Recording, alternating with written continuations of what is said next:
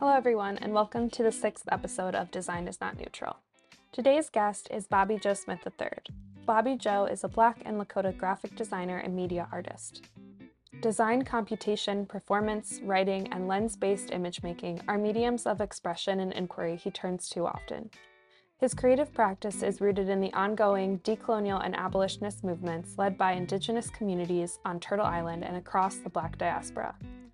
His research draws from the decolonial, abolitionist, and post apocalyptic strategies of Black and Indigenous people to construct a poetic vernacular of unsettling grammars, gestures, methodologies, and utterances that deviate, disrupt, and dismantle settler colonial systems. By re articulating these unsettling grammars through the disciplines of media art and design, Bobby Joe seeks to reveal vectors leading toward decolonial futures and generate work that resonates with the people and movements that compromise his community. He currently is pursuing an MFA from UCLA's Design and Media Arts Department and holds an MFA in graphic design from the Rhode Island School of Design, a post-bac degree in graphic design from the Maryland Institute College of Art, and a BA in philosophy and political science from Middlebury College. Welcome, and I hope you enjoy the episode. Hello. How are you? I'm doing pretty good. Just, you know, trying to make it day to day, just surviving. yeah, well, I mean, kind of going from there, you have uh, quite a few degrees. So, so many. So many yeah. so, I wondered if you could kind of take me through a little bit of your journey of um, getting into design and then and then getting into design teaching and education too. Yeah, definitely. Um, so my I studied at Middlebury College for undergrad and was really into well, initially I went there honestly to do short story writing. Um, and I was really interested in short story writing that had like political or social context to it. Um, and they have a school there called the Bread Loaf School of English, which is basically just in the mountains of Vermont. And they get all these writers together over the summer and they, you know, write. I was like, that sounds oh. perfect. I'm going to be like Robert Frost. It's going to be fantastic. Um, and then I got there my freshman year and was studying to be able to get into creative writing. You have to study like AmLit, American literature, and I was just like, I'm not about this. I don't, I don't want to, I don't relate to any of these texts from the 1800s. Um, and was just like, I found a lot more political and science and philosophy courses to be interesting. So I double majored in that and became really interested in policy, um, particularly federal Indian policy, and worked in DC for a while and was, you know, going to get a set up to get a joint degree in um, law and public policy.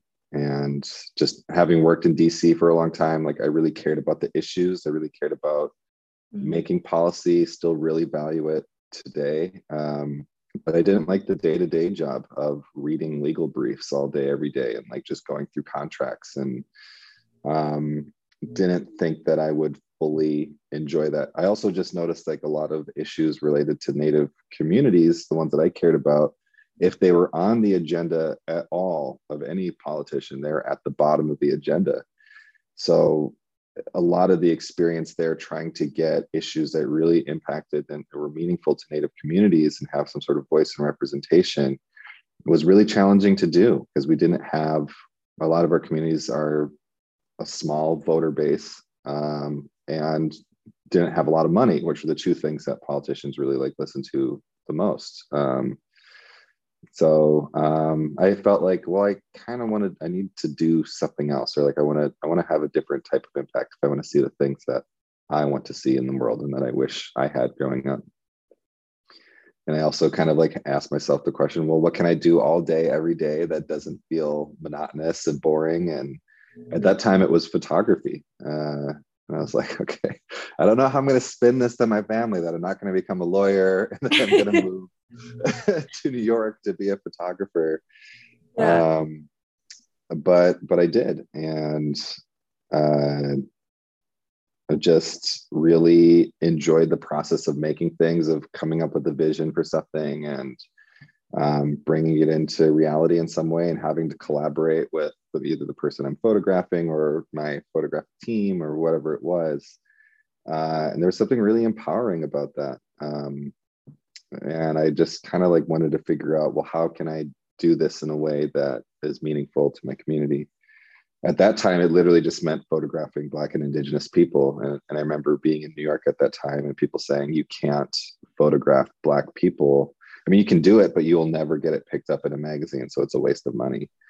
Um, but that's who I wanted to photograph. So I just kind of kept, kept doing that. Um, but that did prompt me to kind of like leave the industry. I didn't really see it as a professional space that I wanted to continue. Also, a lot of like publishing houses and stuff were, were closing, like the physical print magazines were closing. Yeah. So the industry was just changing in general. Um, and it felt like a place where you already had to be independently wealthy and be able to do a number of photo shoots that you funded from your own pocket and then get paid for to even get your name recognized. And it's just like, I can't do that.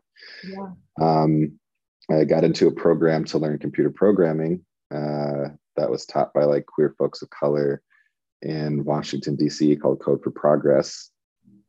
And I, I really struggled to go there because I was loving New York.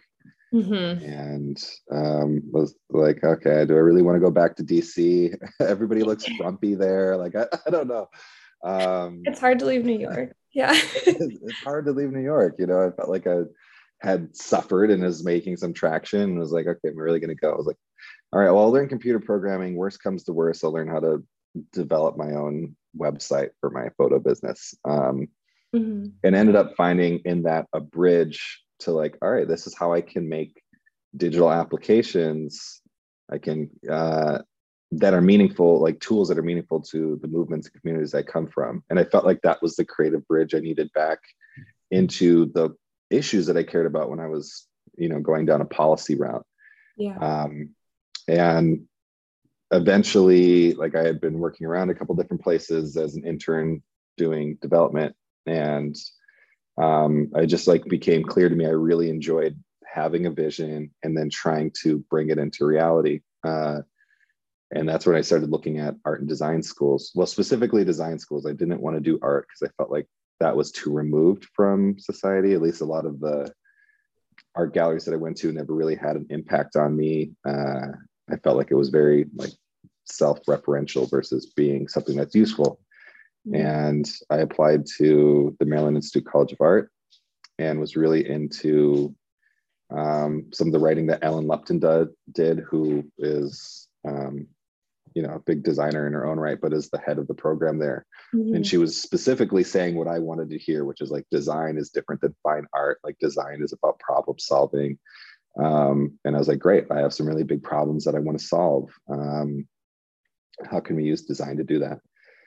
So i went there to get a post-bac. Um, it's a one year program for people who've already graduated from undergrad in something other than design or art and you can use that post-bac degree to then continue with an MFA if you want to, or just go straight into working. So it's really like a portfolio building year. Okay. And I applied with a photography portfolio. Did it have, you know, I couldn't answer the question, what's your favorite typeface? Like I couldn't do any of that really, you know, who's your favorite designer? I was like, I I just learned that this was a a job that you could do like two days ago. yeah.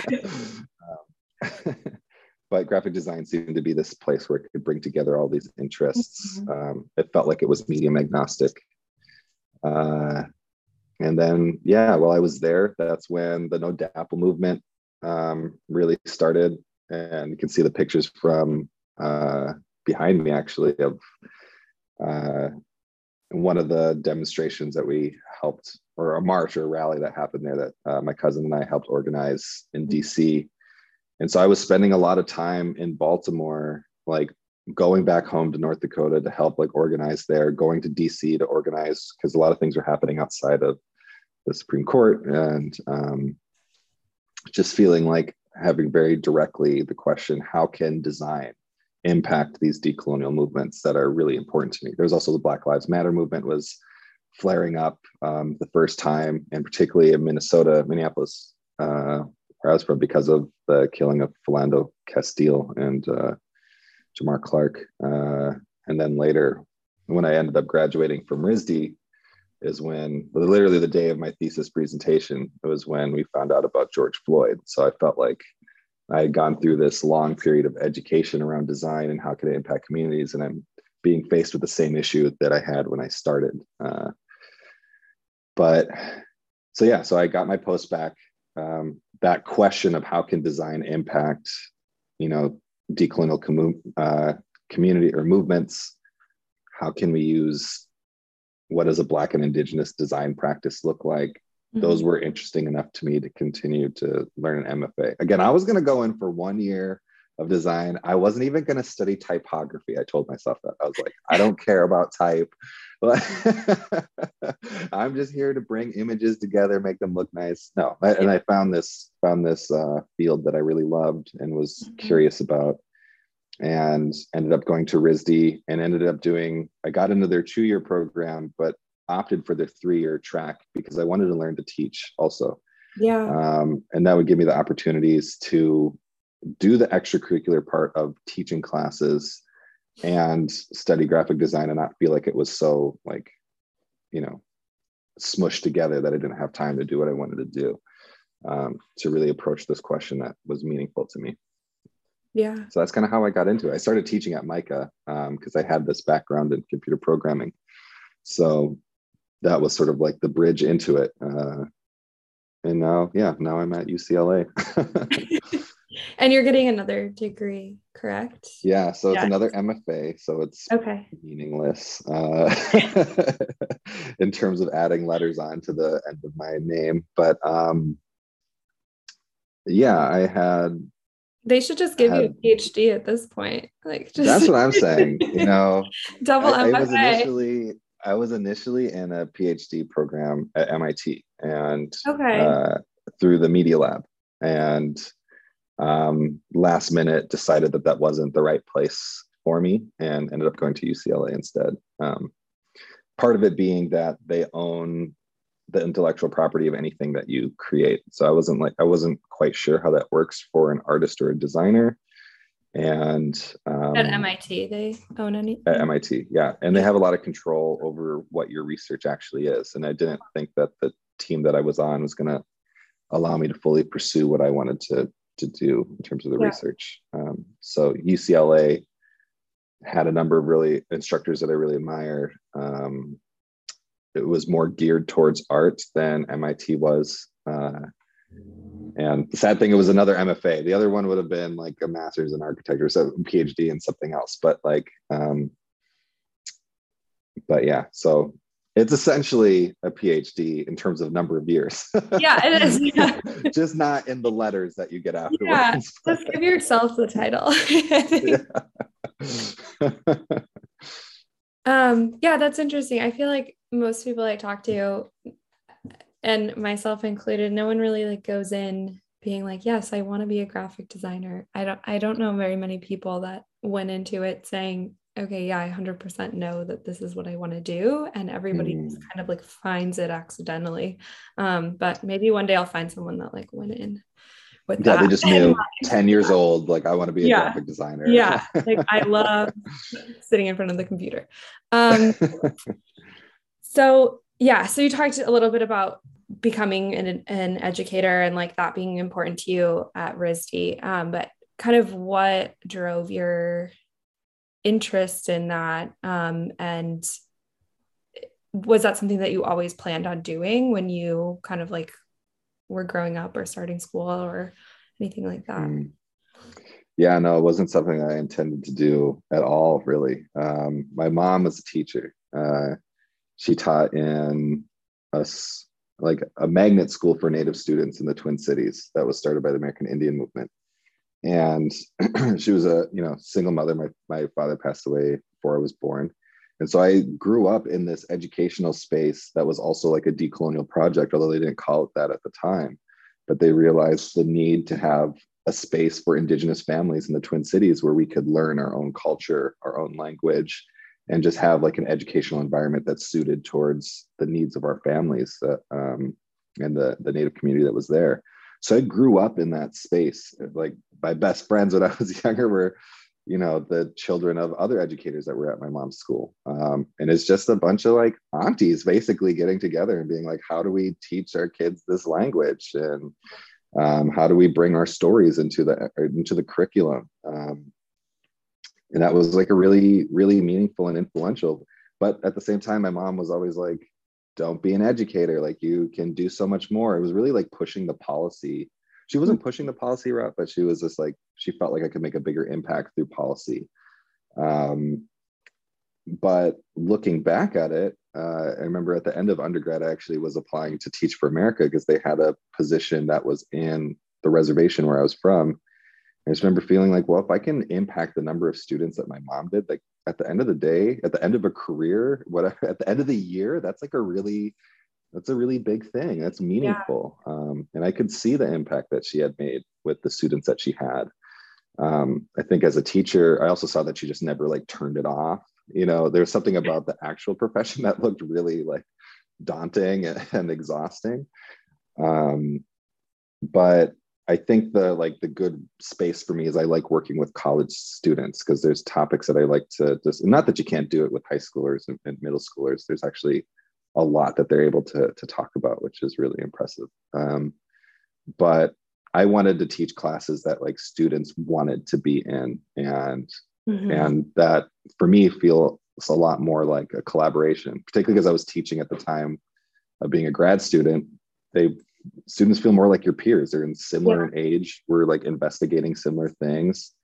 Um, and you know, I know every teacher says like I learn a lot from the students, but when we're really that close in age and like that close in our career, like we really are learning from each other.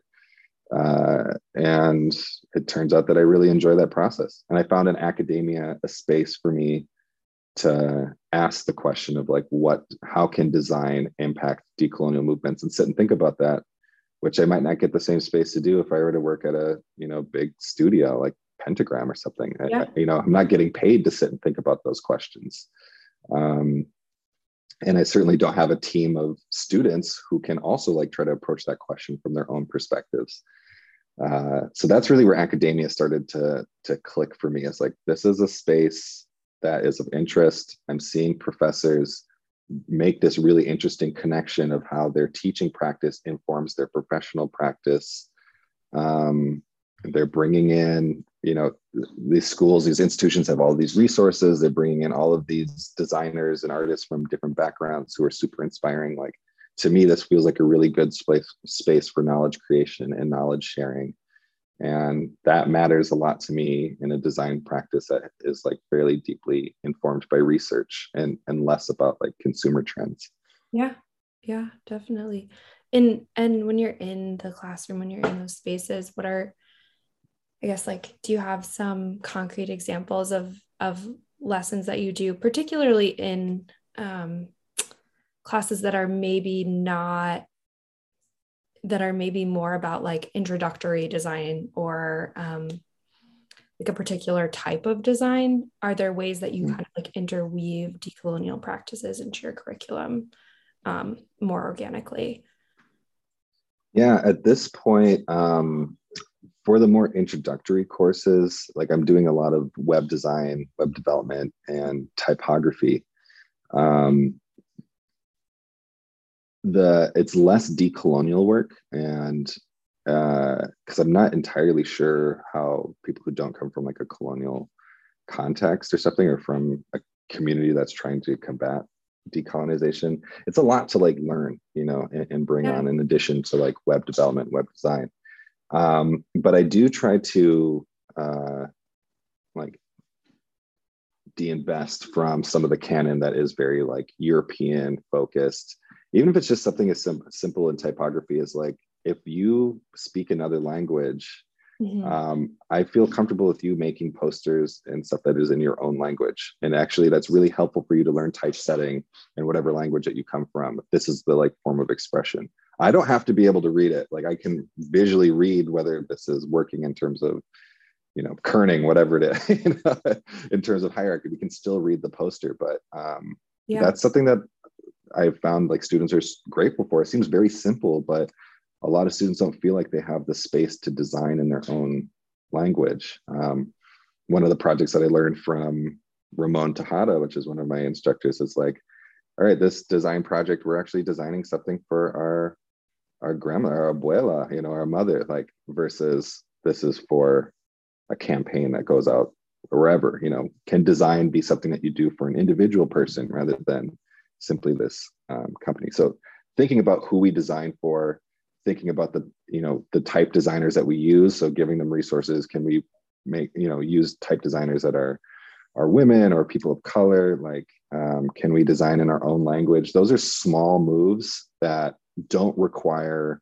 um, a lot of like research around decolonization but maybe yeah. helps them think like oh design can be for these other things as well that isn't necessarily said in some of the other classes yeah that makes a lot of sense typography is interesting specifically to me because you're also purchasing these typefaces from specific people and that can bring in a lot of like um, negatives and positives too um, especially mm. when you're looking at oh gosh uh, is it it's Gill Sans right that yeah.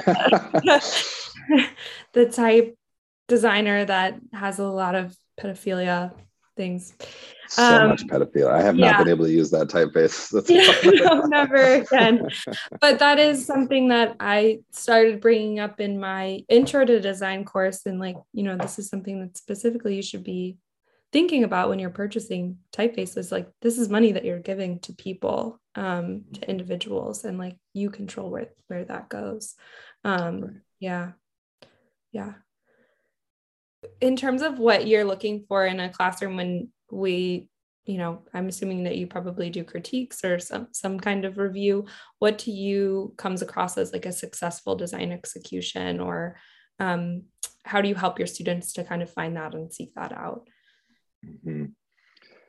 yeah i kind of base that off of what's been modeled to me in different classes. Um, so one of the things i do try to focus on and, and spend a little bit of time with is discussing with the class like how do we want to give critique in this space? Um, and having people really think about taking agency in that critique process. So uh, i think a lot of students don't realize that they can structure the critique to find what's helpful for them. Um, so like maybe this isn't in a place to you know I don't want to critique the the like specifics of like the kerning or whatever, but like, is this maybe going in the right visual direction, or is this like executing this particular thing, or even if it like we don't want it to be or want it to be a cold read, or maybe somebody just wants it to be conversational, like to think about how do they want to receive information. Um, so that's one part that I think is really important. and then the other part of just like setting up in the beginning of the class, hearing what their expectations are for design and and what I think it could be and having that discussion with them. Ideally, I want to have them in a place where like, yeah, we want really like strong critique. Like I really want to become good at this. And even if that means we have like discussions where, you know, it fails, like that's fine. But if if part of it is like we just kind of like want to become a little bit more familiar with typography, which is, you know, in the initial rounds, perhaps it's like they're so scared of like doing something wrong with type that it's like let's just have fun with it. Let's let's allow for that expression and experimentation. And then as we move along we can really focus on like refinement you know and being really specific about about things. But for right now we're just trying to learn the terminology. We're just trying to have some fun with it. Like let's make a bunch of mistakes. Um, let's design type right off the bat before we know anything about typography. Let's see what you just naturally make. Like I really try to figure out with the classroom, like to gauge the temperature and what they want to do. Um, and then try to like structure the program around that. That's worked a lot better than when I, for me, than when I just come in with like, this is what we're doing. Um, and really don't have any room to to deviate or tailor it to the needs and interests of the group. So um, that's kind of what critique looks like. I, and I, I, think another part of that is you know how do we give critique? We're mm-hmm. thrown in these critique spaces but not really like um, given instruction about like what is this? And how do we do this in a way that's meaningful or beneficial and you hear so many traumatic stories from people who are like, yeah, it's not a real crit unless somebody cries. I'm like, why is that? Where does that come from? yeah, know, I don't know. Like you, you can't trust feedback unless it makes you cry. Like that doesn't make any sense. but that's something I've, I've heard from multiple people and mm-hmm. I wish it mm-hmm. was a joke, but it's, it's like real. Um, so just being intentional instead of saying like, this is awful. And I heard this from my instructors too. Like they'd have these really well-known you know designer paul rand or whatever is like looking at their work and they just come in and tear shit off the wall and like this is garbage and walk all over it. And like that's why does this need to happen? This is you know fortunately they weren't like that in the classroom. Yeah. they realized like we don't need to do that. But they still share those stories and it was clearly yeah. some sort of like traumatic thing for them. Um but anyway, it's like just framing things asking questions to the person who did the design first rather than like just critique like try to understand where they're coming from. And then i think from there we can assess whether or not it's doing well based on what their intention is. Um, those are, so those are some of the things. I think there's a lot of like pre-work that needs to be done to allow us to have the space as a group to feel comfortable sharing how to how to grow together. Like that you can't just say we're going to grow. Like you have to like set that up. You have to set up the soil for that to happen.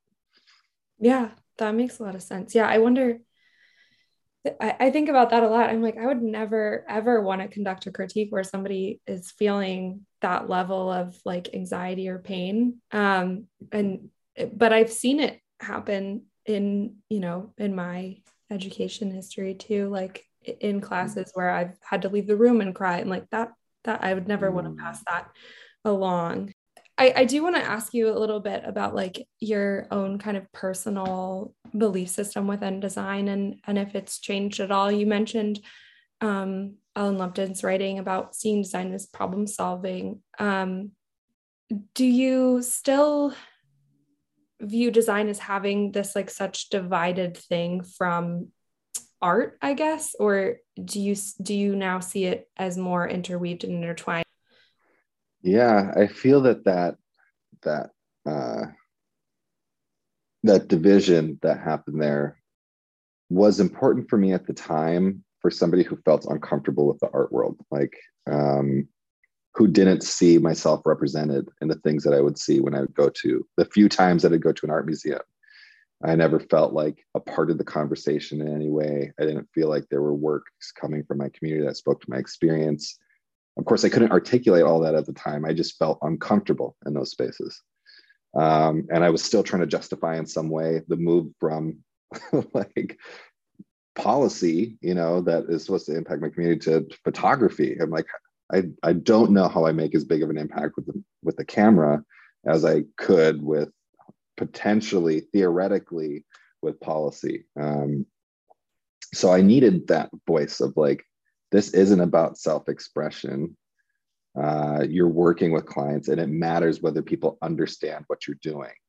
Um, and i still hold that a little bit to graphic design but when i went into risd i went to a program that i felt like was pushing what the boundaries of graphic design were.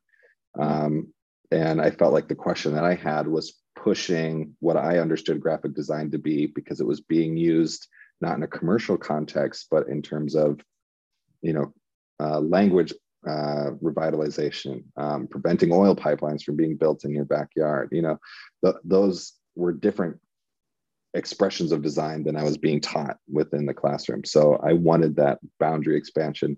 And while that happened, um, I felt I was becoming more comfortable with art history and understanding and being able to be a part of the conversation. And two, feeling like, well, the, the only reason why that boundary is there I feel, is for market legibility. So it's important for myself to call myself a graphic designer so that I can be hired. But the creative practice, when I talk to friends from painting or whatever, like we're going through similar things. Again, well, RISD also didn't have like a lot of branding courses or things that you would consider to be, you know, typical, typically yeah. part of the design practice for a profession. So it allowed for more room for like form making and, you know, playing with color and playing with different media um, and finding like experimental ways of publishing so that that question of does there need to be a division between design and art became less important to me as a question altogether um, i think that was also the approach for uh, am I an artist or am I an activist? And to me, I'm like, well, I'm approaching activism through a design process. Mm-hmm. So that's still design for me. Um, and I'm approaching design through from a position of activist. So that's still activism to me. So it's like this different way of a, like that line maybe doesn't need to be there uh, as much as we think it needs to be there. This is how I feel comfortable contributing. Um, and it takes like all of these different methods to be able to like come to some sort of goal. So I, have been feeling like there needs to be less and less of that. Now, again, that's different than maybe if you're in a again professional practice where now it is important to call yourself i'm a ux designer specifically or i'm a surface designer i'm a type designer. That you know that's for market legibility and that is important in people's life uh, and, and in their profession. But in academia i can be whatever i want to be. True. yeah. So um, but I also noticed a, a, lot of students that were in my program uh, at RISD again, uh, they stopped calling themselves graphic designers. They mm-hmm. felt like that didn't encompass what they did. They would mainly just call themselves a designer, and you'd ask them who their inspiration is, and it often wasn't people from the graphic design field. They were finding inspiration from other creatives, other philosophers, other you know whatever else it is and I saw joy in their practice because of that. And I felt like the visiting artists and designers that came and spoke, who were like, they'd have just like this light in their eyes when they were talking about their their uh, personal work that they were doing in grad school. And then they talked about the professional work, and he saw that light die because he had all this brilliance, and it was being used to sell a suitcase, you know, versus some other thing that was very like deeply existentially meaningful to them. Yeah, I think um the I was like trying to figure out what I wanted to do for my thesis project and so I just started reading um I'm the only there aren't very many designers in our program. It's like one per discipline per year. So uh, it's just me and then uh, one person below me, and that's it. So I didn't have any like wow. huge frame of reference to like look at in terms of other thesis projects. So I just started mm-hmm. like reading thesis projects at other schools. So I read like a bunch at RISD at that time. and I read a bunch at MICA. And I was like, oh, um, I I think I like copied your entire thesis and just like put it in my notes app and like highlighted the part where you were like, uh, it seems so sad to me, all of these um, people sitting there using all their creativity to just like build another widget of like an empire, I think is the the quote. Yeah. and I was like, yeah. that's how I feel because I'd been in this commercial space for so long and um, felt so so separated from from design, and I still do feel a little bit that way um, because I feel like it is so formed around selling something. Um, mm-hmm. So yeah, that's why uh, I find your work so um, helpful in in kind of finding you know what are you what are you truly doing? And design can be anything. You can be a designer in in different ways and in active right. ways. Um yeah. Yeah, yeah. I would also say and this kind of going back to your earlier question about like maybe how do i bring decolonization into like design education mm-hmm. around typography specifically?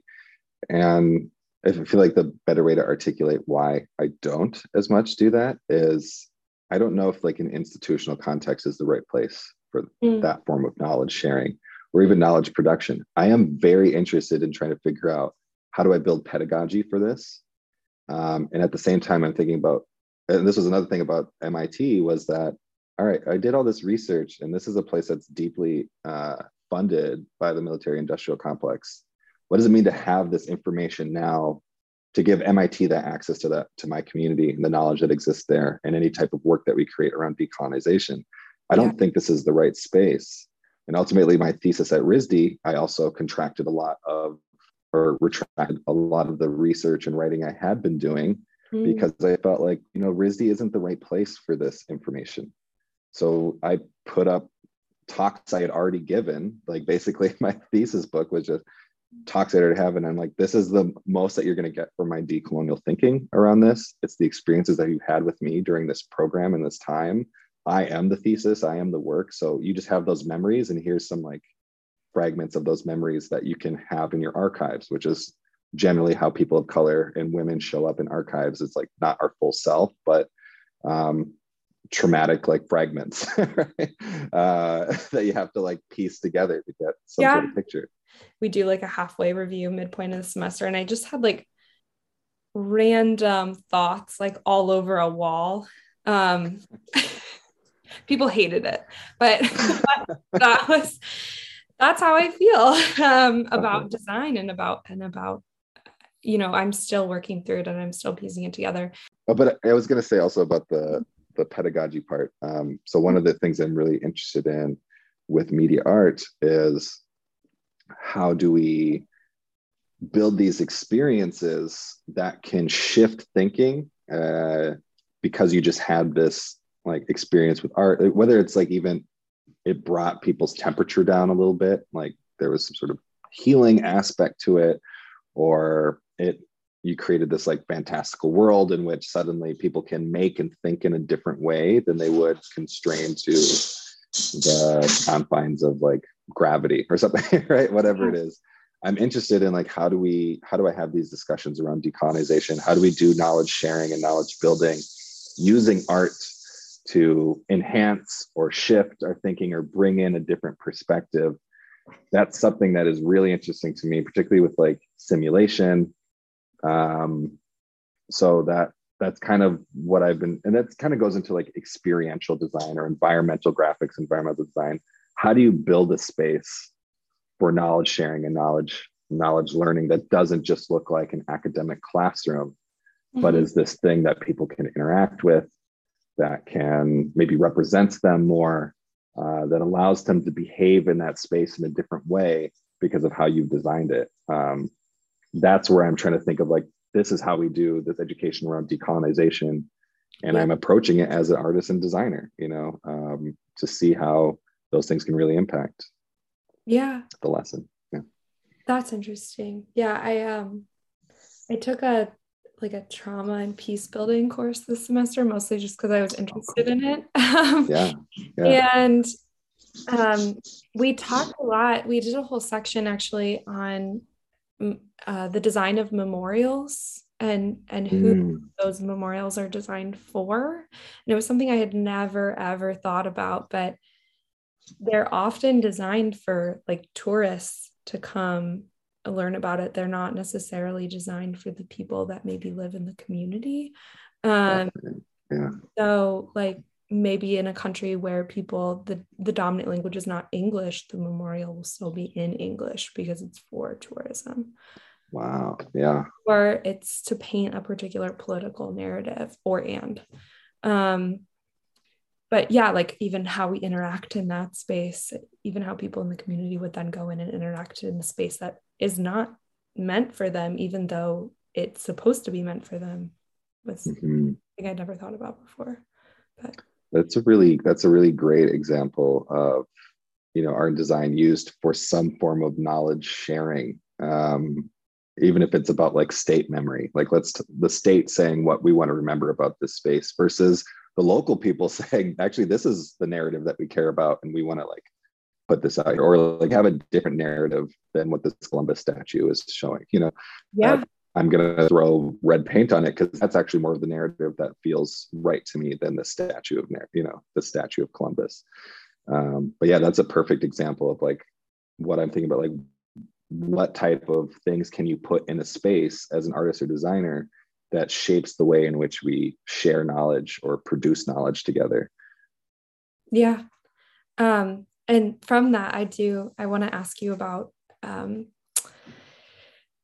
uh, like i guess courses that are focused on um, social design and activist design because there are there can be some kind of like designer savior complexes that come into them um, and i wondered if you had if you had taken one of those courses or or perhaps taught or thought about them in any context and if you saw you know a way that they can be taught in in a more beneficial way yeah, I haven't been able to take any of those classes. Uh, I am really curious uh, just around like the discourse around design thinking. Yeah. And is I'm- this like, yeah. Yeah. I, I mean, I am into, like I have been interested in IDEO. Um, mm-hmm. One that felt like again, oh, a really great place where it's like a bridge between my love of policy and design, right? Or right. like my need to prove that a design practice is like meaningful to my community, to my mom and grandma, who are like, why are you not a lawyer again? Um, but uh sorry i got i got thrown off track. Oh yeah but um so i've been really interested to see okay this is like people who are really putting forward this is what design thinking is. I want to know it better. What are you saying? Are, are there things that are useful? Are there things that feel very uh like a, a, a new neoliberal agenda? Is this just something that you're packaging to be able to sell uh to sell the same old thing where you're like you know social justice washing it versus like greenwashing you know packaging or something. Um, so i wish i could say that I, I, can speak to it from a place of experience uh, but i haven't been able to yet. I, I, think in general what i was experiencing when i was at risd fortunately and i was talking about like wanting to use design to help social context there a people the professors in particular really questioned whether design could make an impact you know and they're like let's not oh. let's not overblow graphic design's ability to help you know i'm like okay yeah that's a really fair critique you know again the mm-hmm. canvas or not again we were just talking about this with somebody but like the canvas social justice warrior like makes mm-hmm. a post on instagram and we would question whether or not they're a real activist and whether or not they're a real designer because of the platform that they used you know which is crazy. I mean, they're being they're in, engaging in some way, but like, is it enough? Is that can you feel good about yourself at the end of that? Um, I I I think I kind of left those discussions, that thinking around one. Um, I don't think design is the only thing that's going to solve a problem. I think I don't think that there's any medium or profession that's going to solve a problem. Even something that has a huge impact directly in people's lives, something like war, uh, you know, you can really change the situation of what's happening on the ground. But does that going to be, is war going to be the only thing that gets you to your stated goal? Like, I think America faced that in some way in Iraq and Afghanistan. They're like, oh, we have to like win people's hearts and minds at the same. We can't just like force this agenda at the yeah. barrel of a gun. Like, there's other things that need to happen. There's no one thing, even something as disastrous and directly impactful as violence, mm-hmm. um, isn't enough. So I don't think it's fair to make graphic design to say, oh, we shouldn't engage in these movements because it can't bring about decolonization on its own. It's like, great, there's a lot of things that need to happen to make decolonization happen. And I think graphic design and art have a place there. And we need to think about it seriously and more critically. A poster is great. A social media post is great. It's something, even if it's just the maker having to like meditate on this issue while they're making the poster. That's that's an impression that leads to something down the road. You know, I see that as valuable. Let's not stop there though. What else can we do? Yeah. What more can design do? So, for example, um, I've been trying to find artworks that were used directly during a decolonial movement in some way to help their that movement. For example, um, there's this artist named uh, Cannupa Hanska Luger who built these mirror shields basically during the No Dapple protest. It was inspired by um, basically like aunties and like grandmas in in Ukraine who were like holding up these mirrors to the riot police that were there to be like, look who you are to your own people. You know, that was a very poetic gesture to do in a very difficult situation. Yeah. Um, and he took his approach as an artist that does sculpture and works with materials to be like, how do we recreate this in a way that is safe? Because we're we're being shot with rubber pellets and bean bags and all these things. We need like an actual shield. If we're just going out there with mirrors, that stuff shatters. It's dangerous. So how can I, as a sculptor, think about this is how you build these mirror shields with supplies that people can afford, right? That was design thinking to have not just a practical thing of having a shield to state violence, but to also have a poetic gesture at the end that helps communicate the message, right? That's to me the type of thinking that we should be doing is like, okay, in these moments yeah. where there's direct political action happening in some way, how can we approach this as an artist and designer to help further that movement, right?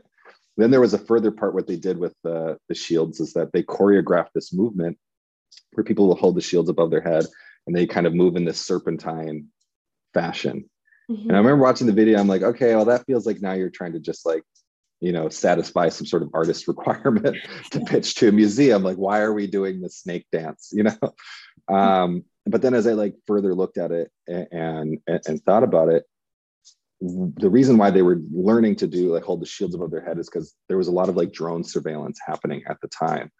And um, activists were being like later persecuted by the police and picked up and arrested um, not because of something they did in the moment because if they had some film footage of them and they're able to target people so holding the shield above their head was a way to block their identity from these drones that were flying overhead Okay. Now that could have been just enough. Okay, yeah, that's the move. But what they decided to do is like, let's think about the view of the drone operator we can create a message about what we think about oil pipelines as seeing them as these like black snakes going across our, our land and we can reinforce that message through this choreographed thing so one we're blocking our identity from surveillance and we're thinking about the viewer of the drone operator and reinforcing our message there too i'm like that's yeah. that's you know design being used to in a poetic way that still advances the movement you know mm-hmm.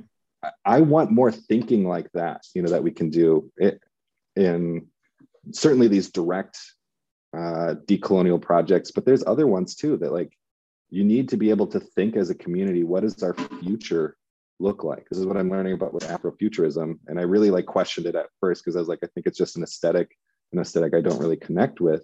Mm-hmm. But I'm seeing the value of it, of being that we need from our own communities to be able to reimagine what a what different futures might look like because otherwise we might think that inclusion within a design space oh they hired another person at marvel or they hired another person at pentagram or something we see that as what the progress is versus no we're we want to we don't want to just be a part of these but we own like our own tech company. We're able to de- develop tech for our interests not just be yeah. a part of some other like agenda right?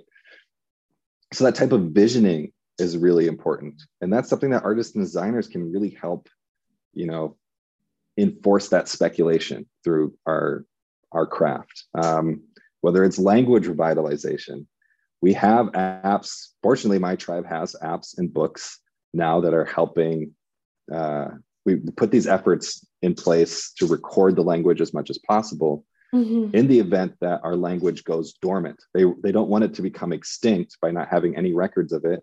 But if we have enough records of it and we stop having speakers be able to speak in the language, then it's just dormant and it can be picked up again, which is what happened with a lot of the like Hawaiian languages. Yeah. It went dormant for a long, a number of generations, but because there was enough recording around it, people were able to pick it back up. And now a lot of the uh, indigenous Hawaiian um, tribes are like the pinnacle of like, this is what indigenous language revitalization looks like. Um, but you might have these textbooks with their language, and that's just not the technology that was used, one, to pass down the language, and two, that students really want to engage with. Yeah. So I I initially went into design specifically for this reason of like, how do I build media around culture and language revitalization in a way that my generation wants to engage with? I saw younger people wanting to learn.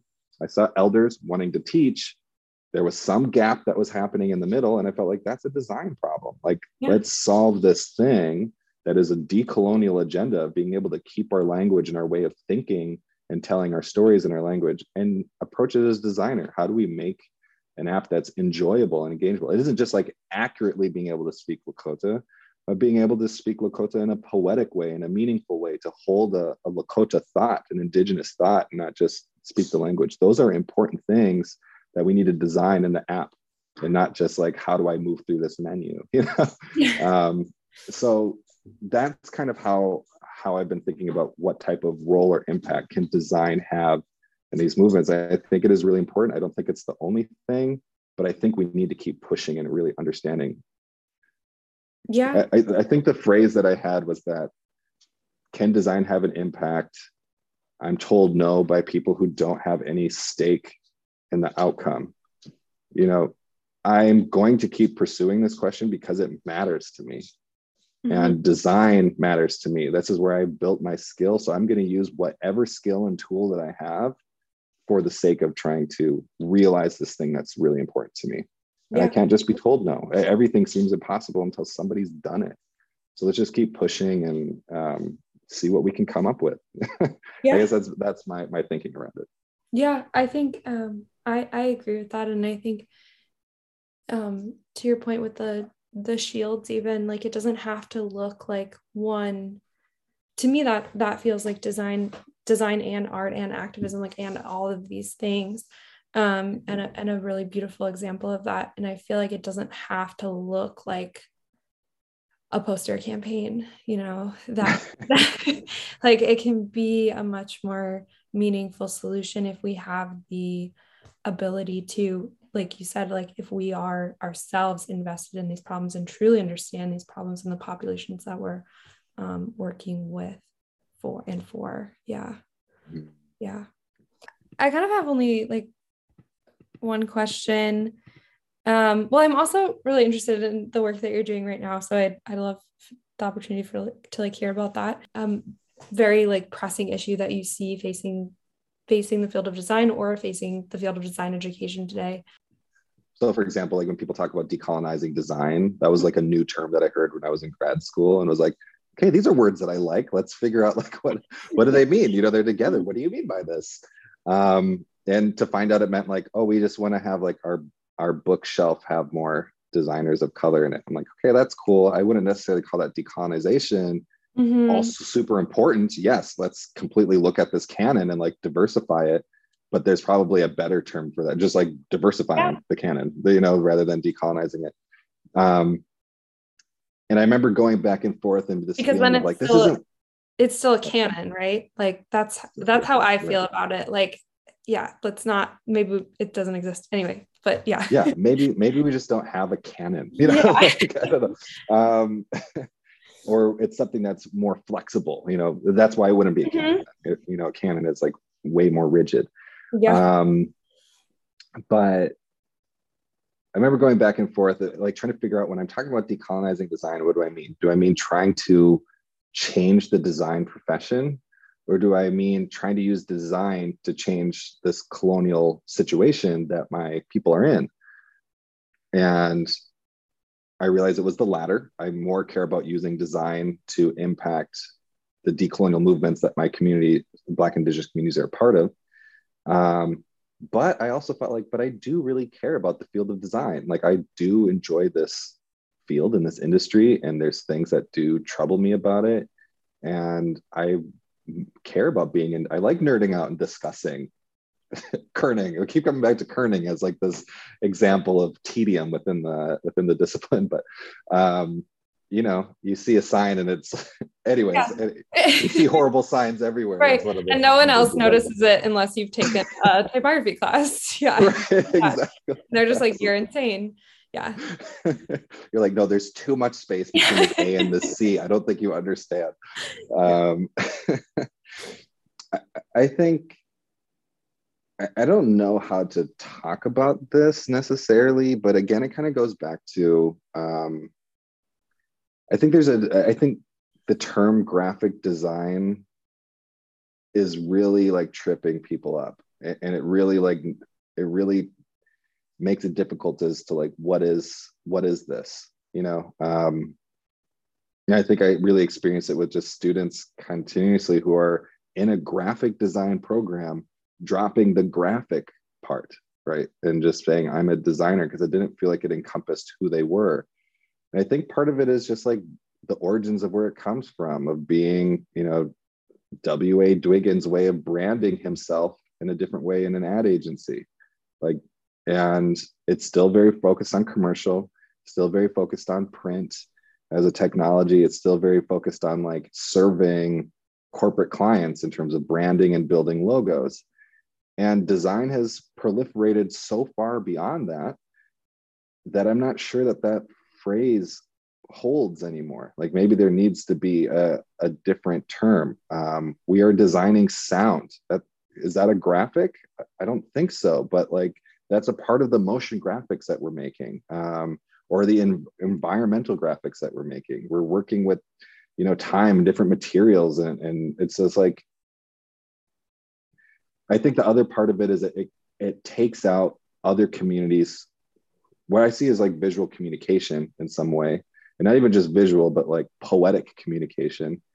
It takes away so many other cultures. Yeah. It really like emphasizes what culture like prized the book or the printed page. Um and I, you know i mentioned this within my own tribe who didn't have a written language. We had an oral language the book is not a technology that's embraced today or has been a big part it's such a small part of our multi-millennial history that uh, you know to say the other things that we have made are not able to be a part of the design canon because we don't embrace the book or we don't we didn't need logos uh, i think is wrong you know it, take, takes mm-hmm. whole parts of the world out yeah. Um, but there was visual communication that happened. Yeah. so that line i've noticed within uh, just again speaking for my own tribe the line between what was a a useful tool object that somebody designed versus something that had personal meaning. So they decided they didn't just make for utility they also decided to put their own visual meaningful language on it. I'm like that's graphic design if they're etching in symbols that have meaning to them right? That's graphic design for that object versus a spiritual object. Okay that useful tool is actually used as a technology to engage in some spiritual activity. They didn't need to separate those things out. That's what art was. You know it wasn't in galleries. It that's what graphic design was. It wasn't being mass produced. It was for an individual. But there hmm. was still visual communication that was happening. There's still some sort of poetics. There's still some sort of enhancement of this object to communicate something that should be considered graphic design but it's more likely to end up in a historical museum, you know, a yeah. natural history museum or something. yeah. And uh, so I think that that term is really tripping people up, and maybe it's time for rebranding what the name of this field is. Um, it might even loosen up within your own experience of like who gets to be in the canon then you know who who gets to be talked about what types of topics get talked about when we don't emphasize the graphic design term? Yeah i do i if you have a second i would love to hear about what you're working on also currently because you said you had a show right that you were setting up? Yeah yeah so i had a a solo show which actually should be called a duet because i had a, a I worked with i collaborated with my housemate actually who was in the program but um and it she's a tremendous uh like person who works with CGI, can do like these generative graphics, um, and is really into like deeply into research around cities and how uh, interfaces and technology shape the way that we're able to move through those cities, uh, like psychogeography. A lot of words that I don't fully understand yet, but like I'm really super interested in. Yeah. um, and is really into world building. And uh, during when Omicron kind of flared up, uh, we were just in the same space all the time and there's sort of this cross pollination of our ideas that came together. Um, and we kind of built this space. So a lot of my research is focusing on what i call uh, decolonial poetics or unsettling grammars. And it's basically we're looking at moments where some sort of decolonial action or activity is happening. Um, somebody makes a gesture, they do some sort of move for survival, for freedom, for liberation, whatever it is, for for protest.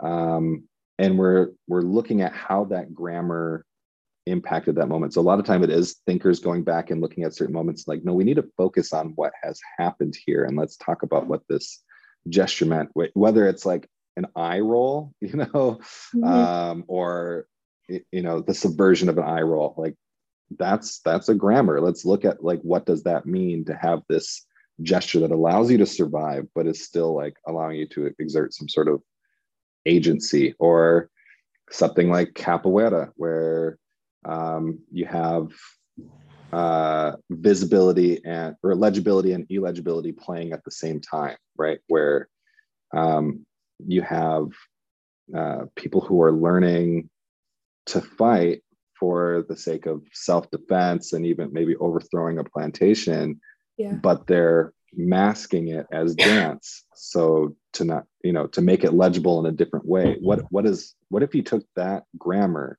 and you brought it into art and design and really like thought about that and used that as a tool for those moments of you know when we're working on decolonial projects okay this is how we need to think about design rather than um maybe like hierarchy. Maybe that's not as important, you know. um, I don't want to cough in the middle of your sentence. Sorry. Oh, please, no, cough you gotta cough. um, I choked on my water, of course. Um, sorry, if you could go back to what you were saying, restate it so I can cut this out. all, all good. Um, so what I'm doing with the continuation of my thesis research at UCLA is just looking at these grammars that I've pulled and try to think around them, make around them, see if other artworks are really like talking about them in, in a particular type of way. Um, and, and just pose that as a new way of like maybe approaching decolonial design as we think about, we look to decolonial movements, we find gestures that are happening there, we practice them as artists and designers, and then we find ways to bring that back into decolonial movements. That's pretty much cool. the overall flow yeah. of the process, right? Um, but yeah, so so that's what I'm doing research on, and what we did when we collaborated in doing this world building exercise. This is like thinking about Afro and Indigenous futurism, um, or speculative futures, or alternate futures. Um, we had her come up with like a future scenario for a city that's following along the research that she's doing, and then we kind of ask the question: How do Indigenous people show up in this new space? Um, and I pulled from one of the decolonial grammars that I'm I've been researching um, around haunting, hmm. um, and basically use it as like okay, this is how Indigenous people continue to exist in this space is through as, as spirits as haunting this this space. Um, so that's that's kind of what we did, and we are like, how do you make this experiential space? Again? Thinking in the future around pedagogy how do you build a space that like shifts people's thinking about how they might approach things?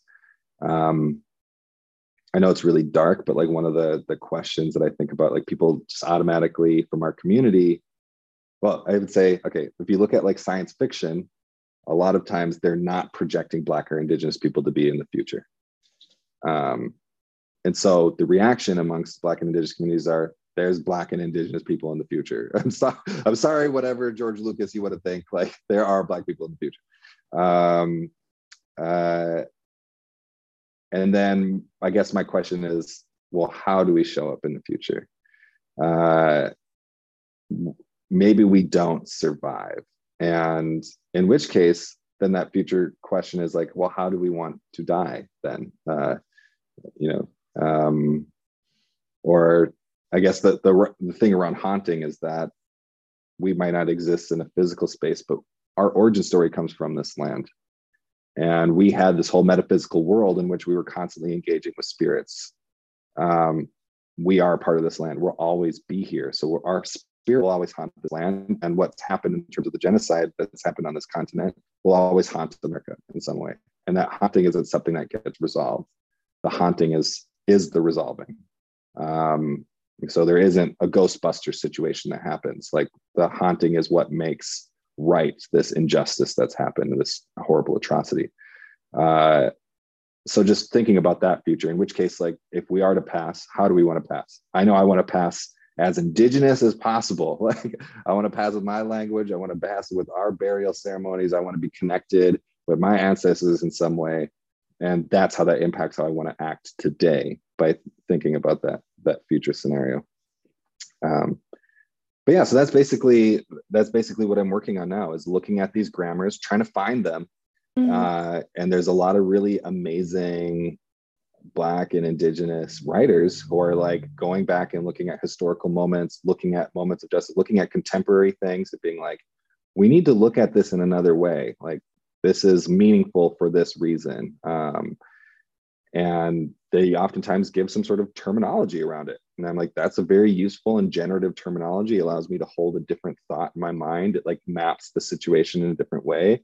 Now, how do I, as an artist and designer, really meditate on that through my making practice? And how does that become a skill and a tool that I can use in future projects in the same way of kerning type? That is a tool that is really important.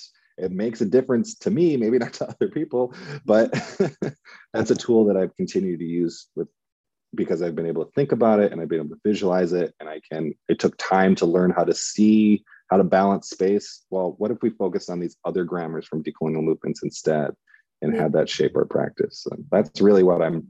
That's what I'm doing. As long as they're going to let me do it, I'm going to keep keep investigating that. That's very cool. Yeah, I um I also took a. I think what kind of like opened me up to a lot of thinking of not design as just this like kind of commercial space was obviously a lot of design history, but I kind of like accidentally I just got really interested in art history and then was like, hey, how come there's not really too many like design history courses? Um, mm. And then took um, like an art and activism class, and there's a lot of this is design. Um, most of this is design. Um, 100%. We aren't we aren't teaching that as you know. I, I want to use the can- canon term again, but like we aren't teaching that in design courses. And then that that's very cool that you're that you're doing that work yeah yeah I, I'm, I'm glad that you're doing that too and i think i think that's the hopefully people are able to have an educational experience in design where when they come up against something and they, they're able to continue to ask that question and, and investigate it. So like with thesis students that i work with in design you know even just again like why haven't you been able to design in your language? Like what is that what is what are you missing in your education because you're not able to design in your language? Yeah. or they're not able to even like visualize the people that where they come from in the field in some way. Like i asked them to think about that and i asked them to pull that apart. They feel uncomfortable with design in some way. I asked them to investigate well what is that that pain point? Um, that might not be what they end up wanting to do their thesis on but I, I think it's valuable to be able to ask those questions because I know I certainly came in like, do I belong in this field? Not only do I belong in this field, is there space for the people I care about and the things I care about in this field? And I think mm-hmm. many, you know, women and people of color, people who have been marginalized from the field are continually asking that question because they feel those pain points of like, where do I belong in here? Yeah. One thing I really valued about RISD in thinking through thesis was one, they're like, we don't know what a graphic design thesis is supposed to be. Like there's no consensus. If you go from one program to the next, there's a different understanding of what a yep. design thesis is supposed to be. So there's it's not the same as you're studying biology and there's a very clear way of like how you present a thesis. Um, but two, I felt like a lot of the thesis was saying, well, I think this thing that I care about is design. Mm-hmm. And I want to build a practice around it. And I'm going to hold that ground even when people question and say no you just need to like make this logo you're like no that's not the only form of design this has meaning and this has value uh, and how do i hold that practice for me in some way? How do i not let that die? I really want students particularly the thesis students i work with to come away not with just like a portfolio book but hopefully a question that like keeps them up at night and makes them want to keep working on it even when they leave the program. Yeah. um, something that is a generative question in there. You know hopefully not debilitating but like you know generative in some way i think that that's what um, a design education should be. I don't think that design is solidified yet. We need to keep questioning it keep pushing the boundaries keep making spaces for the things that we care about the discussions that we care about the outcomes that we want to see. Um, and yeah thinking through i'm still learning pedagogy i'm still learning how to teach but that's continually what i want to keep putting into what i do. Yeah i i think yeah without without like a personal feeling design sort of becomes hollow to me so this is yeah yeah that's such a real feeling though yeah that really is I, I felt like design on its own because sometimes I really struggle with feeling like design on its own is interesting. I think it's like design plus some other thing outside of design is what really like sings to me. Mm-hmm. Uh, I, I like, go to like the art art book fairs or something. Like yeah. I tend to get overwhelmed. I'm like, there's just so much design happening. Yeah. Um, I have to find the ones that I felt like have some sort of thread or like substance behind it that like really resonates with me. That just might be my approach. Some people really love the aesthetic. Uh, but anyways, that's a, yeah. what you just said. Yeah, that's kind of all I have. All right. Excellent. Thank you so much. Well, thank you so much, Grace. Have a have a good weekend. You too. Bye. This podcast was recorded on May 4th, 2022 at 1 o'clock p.m. If you enjoyed this podcast, please check us out on Instagram at Design is Not Neutral. Thank you.